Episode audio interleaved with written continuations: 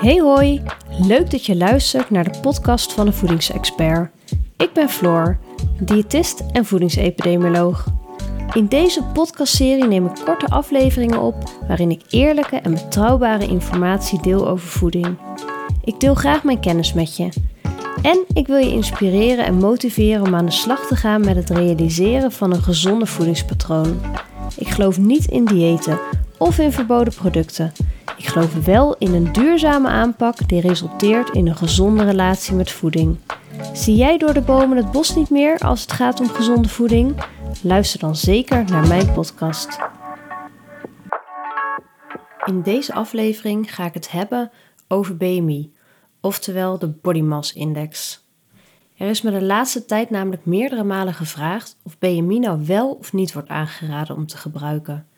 Ik ga het je uitleggen in deze podcast.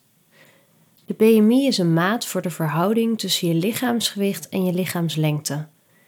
De BMI is ongeveer 200 jaar geleden bedacht door een Belgische wetenschapper. Hij was wiskundige, astronoom, statisticus en socioloog, maar had dus helemaal geen medische of voedingskundige achtergrond. Hij gebruikte de BMI in zijn onderzoeken om in grote groepen mensen de gemiddelde mens te kunnen beschrijven. Tegenwoordig wordt de BMI voor een heel ander doeleinde gebruikt, namelijk om te bepalen of iemand overgewicht heeft. De BMI heeft verschillende categorieën. Bij een BMI onder de 18,5 spreken we van ondergewicht.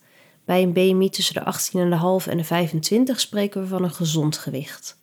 Tussen de 25 en de 30 is er sprake van overgewicht en bij een BMI van, hoog, van 30 of hoger spreken we van obesitas, oftewel ernstig overgewicht.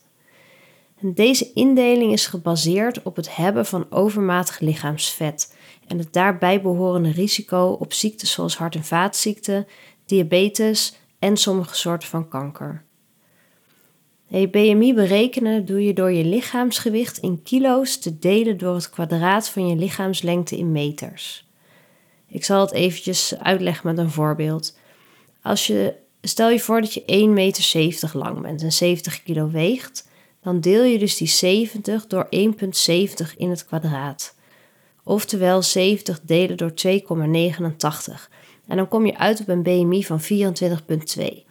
Dat is dus een gezonde BMI, omdat die tussen de 18,5 en de 25 valt. In de praktijk is de BMI een heel veel gebruikte tool om te bepalen of iemand een gezond gewicht heeft of niet. En dat is enerzijds heel logisch, maar anderzijds is het ook best wel een beetje gek.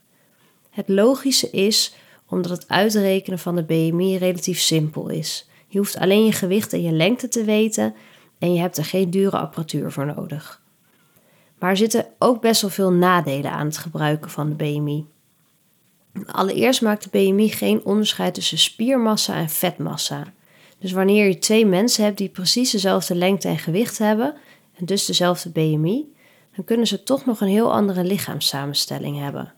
Eigenlijk het bekendste voorbeeld daarvan is het voorbeeld van de bodybuilder. Dus iemand die een bodybuilder is en heel veel spiermassa heeft en dus heel weinig vetmassa, die kan in de categorie overgewicht vallen door zijn of haar hoge lichaamsgewicht. Maar dat valt dus voor, uh, bevat dus voor het grootste deel spieren. En het komt dus niet overeen met de theorie dat een hoger, uh, hogere BMI gepaard gaat met een hogere vetmassa en dus een hoog verhoogd risico op bepaalde ziektes. Daarbij is het zo dat mensen van Aziatische afkomst meer vet hebben dan mensen van Europese afkomst bij eenzelfde BMI. En daardoor zijn de standaard afkapwaarden die ik zo net noemde niet geschikt voor mensen met een Aziatische afkomst. En dan gelden er dus andere afkapwaarden. Zo geldt voor deze groep dat er sprake is van een gezonde BMI tussen de 18,5 en de 23. Dus dat is lager dan de normale afkapwaarde die tot 25 gaan voor een gezond gewicht. Er is dan sprake van overgewicht tussen de 23 en de 27,5 en vanaf 27,5 is er sprake van obesitas. Maar veel mensen weten dit niet. En voor kinderen gelden er sowieso hele aparte afkapwaarden, want deze zijn namelijk afhankelijk van de leeftijd en van het geslacht. Voor ouderen zijn er officieel geen andere afkapwaarden. Maar het lijkt er wel op dat oudere mensen, boven de 70 heb ik het dan over, dat het voor hen gunstig is om een wat hogere BMI te hebben. En daarom wordt in de praktijk wel aangehouden dat voor deze groep een gezonde BMI ligt tussen de 22 en de 28. Een ander heel belangrijk nadeel uh, bij het gebruik van de BMI is dat het geen rekening houdt met de vetverdeling in je lichaam. We hebben uh, vaak best wel verschillende vetverdelingen in ons lijf, dus tussen mensen. En de een heeft uh, het meeste vet op zijn buik zitten, terwijl bij de ander het vet vooral op de heupen en op de billen zit. En het is ook in de volksmond wordt het wel het appel- en het peerfiguur genoemd. Mannen die hebben meestal het vet rond hun buik zitten in plaats van rond hun heupen en billen. Bij vrouwen kan het op je buik zitten of op je eh, heupen en je billen. En als we het over het buikvet hebben, dat noemen we ook wel het visceraal vet. Dat is veel schadelijker voor je gezondheid dan het vet dat op je heupen en op je billen zit.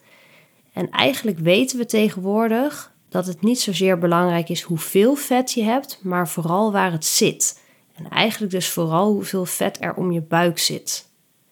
En dit is dan ook de reden waarom er in goed wetenschappelijk onderzoek tegenwoordig eigenlijk nooit meer alleen naar BMI wordt gekeken, maar dus ook naar buikvet. Maar ook in de praktijk, dus voor jou en voor mij, is het heel belangrijk om je hoeveelheid buikvet te bepalen als je iets wil zeggen over je eigen gezondheidsrisico. Het bepalen van je hoeveelheid buikvet doe je door het meten van je middelomtrek. Je hebt hier eigenlijk alleen maar een meetlint voor nodig. Het is belangrijk dat je rechtop staat als je meet en dat je meet op je blote huid. Het meten moet je doen ook op de juiste plek. En dat is tussen je onderste rib en de bovenkant van je bekken, dus ter hoogte van je navel ongeveer.